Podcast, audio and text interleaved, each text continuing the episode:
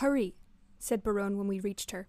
My mother wouldn't let me buy you yesterday, and when I asked my father if I could buy you last night, he said no. The last knot unraveled, and I pulled the bit of wool free just as she said, He told me that he'd ordered you sold himself because you killed that man on our farm. Their farm? I'd opened my mouth to speak, but was as dumbstruck as if the gag had still been in place. Barone mistook the cause for my wide eyed stare. Don't be afraid, she said breathlessly. I am sure you didn't mean to do it, and my father won't know I've bought you. That's why I waited for Basrus and Georgius to be gone. I am going to hide you. She knew Basrus and Georgius by name. They worked with her father or for him. Barone's father was in league with my abductors, and his daughter, unknown to him, was going to hide me. What could I do but go quietly? Don't be suspicious, don't be suspicious.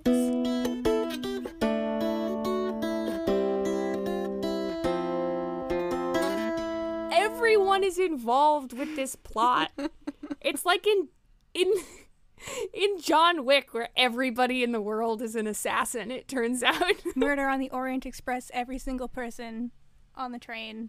they all did it. Your uncle's friend's roommate's boss. They're all in league. I'm Caitlin. And I'm Noelle. And this is the Attolian Archives, your Queen's Thief reread podcast to get you through the wait for Return of the Thief. It's June 28th, 2020. I listened to the audiobook for this chapter because I have the audiobook for some reason on my computer and I was sewing, so I wanted to listen to it. And apparently, it is Barone, which is a lot better than Baroni to rhyme with macaroni. I have to say. And it does make some more sense. I'm stuck in my old bad ways. So Barone buys him when Basrus is gone, and she keeps giving Basrus's like next person in command more and more money, and he's like shocked. In the chapter when Barone is arguing with the steward about like, oh no, this won't cause any problems. What do you mean? Of course he won't be seen by anyone. Sophos narrates, servants, in my experience, always know everything. Hmm. Barone, Barone, I, uh, I'm trying to wrap my head around her thought process here, because what she thinks is that a slave on her father's land killed someone and is now being sold, and she is going to buy him back secretly in order to save him from being sold. What makes her think that he is going to be in a better or safer situation if she buys him back and hides him on their estate than whatever might happen to him out in the world? I don't know. Maybe she thinks, however, her family treats slaves is better than it could be in other places. And also, she never checks on him. I guess that they they tell her that he ran That's off. true. But I think she was very much doing this to come swoop down and be the rescuer and feel good for five minutes and then go back to her own life. So Sophos becomes a field slave. And there's much more in this chapter about slavery and his adjustment to it when he's being hidden temporarily under the house.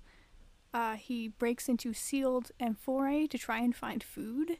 Pickled onions, which is not really something I would want to eat straight with my Yuck. hands. Or he can just straight up chug olive oil. Sounds healthful. That's that's a Mediterranean diet, Yeah. right? And when he gets to um, the barracks, he narrates the youngest in the room was a younger by a year or two than myself. And then I went to go look this up. I knew later, I think it's chapter 6, page 70 in the 2017 edition, anyway. Um, it says that the youngest slave in the barracks is 14. He's either 15 or 16 at the most. This is a baby.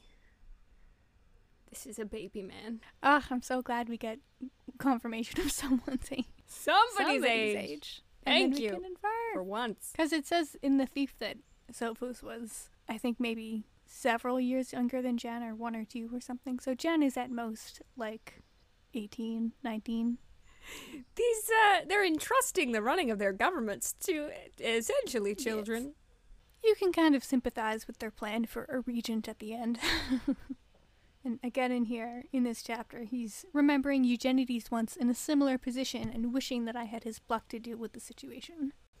And these men who are working in the fields, who aren't all slaves, some of them are salary men, is the word used, and some of them are um, which is like um, peasants, but they can leave if they want. I guess is the difference. Yeah. Um, they have all of these ways to entertain themselves and each other, um, and find like meaning in what they're doing.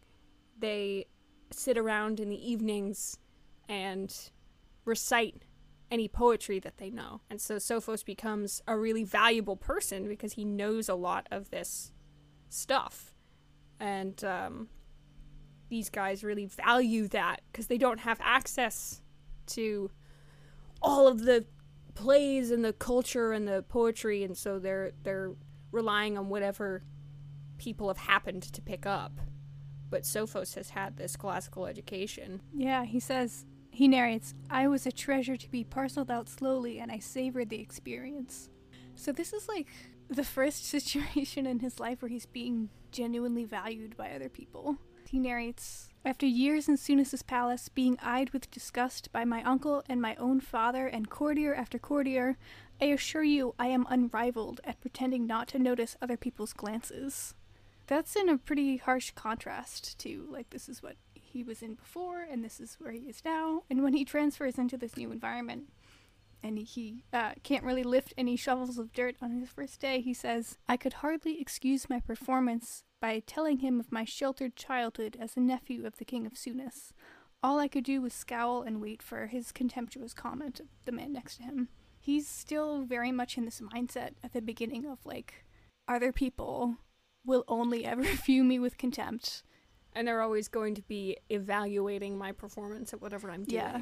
Like he realizes he's getting all this respect, like being in first in line for the food because uh, they know he's killed people, or they think he's killed someone. Yeah, I, I love how he's like, I had to pretend that I actually was someone who had taken the life of another man. And then he thinks, oh, wait, I guess I I did do that. Yeah, he's just, I was acting a part for the other man. Like, no, no, no. So if it was, you did kill people. Two Yeah, people. and they only thought he killed one Two of person. them. Twice as dangerous. yeah. And going back to um, the mix of slave and free men in the barracks, um, it says one of the men much admired was a slave, and Octo himself, the overseer, was a former slave set in place over free men who worked very comfortably beneath him. And Helios was the second in command to Octo and also a slave. Almost like it's being presented it's like, yeah, technically he's a slave, but like, it's fine. It's not a big deal. He likes it, which is makes me ill at That's- ease. Well, it's interesting that we get that perspective. I just hit my uh, pop filter with my hand because I was gesturing really enthusiastically. it's interesting that we we get that sort of attitude in the same chapter where Sophos has a dream where he's evaluating a text and pointing out how biased the author is. Mm-hmm. It's filtered through Sophos's eyes. Yeah. because he's he's wrapped up in his own experience. Yeah. And it does say briefly in this chapter, like, I had been a free man and now I was not, and it was kind of like a missing tooth. And I know it says later, maybe next chapter, like, you know, one of the reasons he's so calm about all of this is in the whole rest of his life, he was only a disappointment, always wondering, like, okay, when am I going to fail everyone? And now, with no expectations on him, he doesn't have that stress. He already has hit rock bottom. Yeah, so he doesn't have to worry when is he gonna hit it anymore. He can't fail anyone else. So it is good that it's very it's specified many times that this sort of uh, positive view of slavery is his own opinion. you know. Part of what Sophos is learning is that even his self hatred can be self-absorbed. Maybe he just needs to get over himself.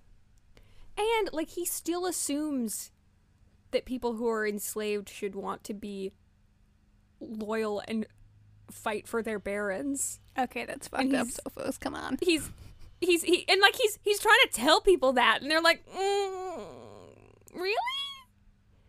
You think that in your brain?" And like he's he's he's he's talking to these guys and he's like, "Ah, your baron is responsible for you and so you should be responsible for your baron." And they're like, "You keep saying your baron. Isn't he your baron too?" And then Sophos realizes that like, "Oh, that applies to me. I'm not going to fight for this guy." Maybe uh he shouldn't expect other people to. Yeah, especially not as like, you know, he holds that opinion as someone who owned slaves, whose family owned slaves. He's still thinking of himself as even though he's in this situation, he's separate from Yeah. these people. He thinks of himself as free with just this minor little circumstantial difference. yeah. He's somehow fundamentally different than them, which is obviously not true. yeah. And he does he thinks back to when the servants at the villa wouldn't fight for him and he realizes that was nobody's fault but mine. Yeah.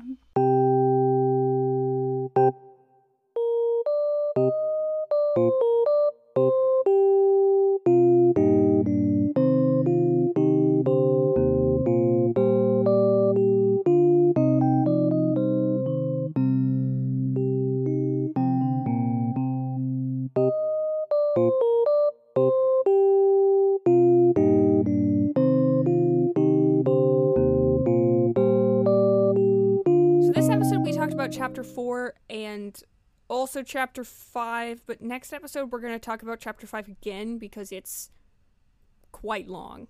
So we're going to get uh, more into Sophos' dream tutor next time. Send us your comments, questions, and thoughts. Chime in at attolianarchives.tumblr.com. Be blessed in your endeavors.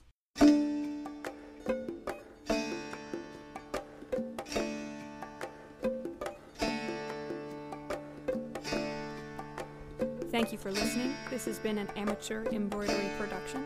Find us on iTunes, Stitcher, Google Podcasts, anywhere podcasts are available.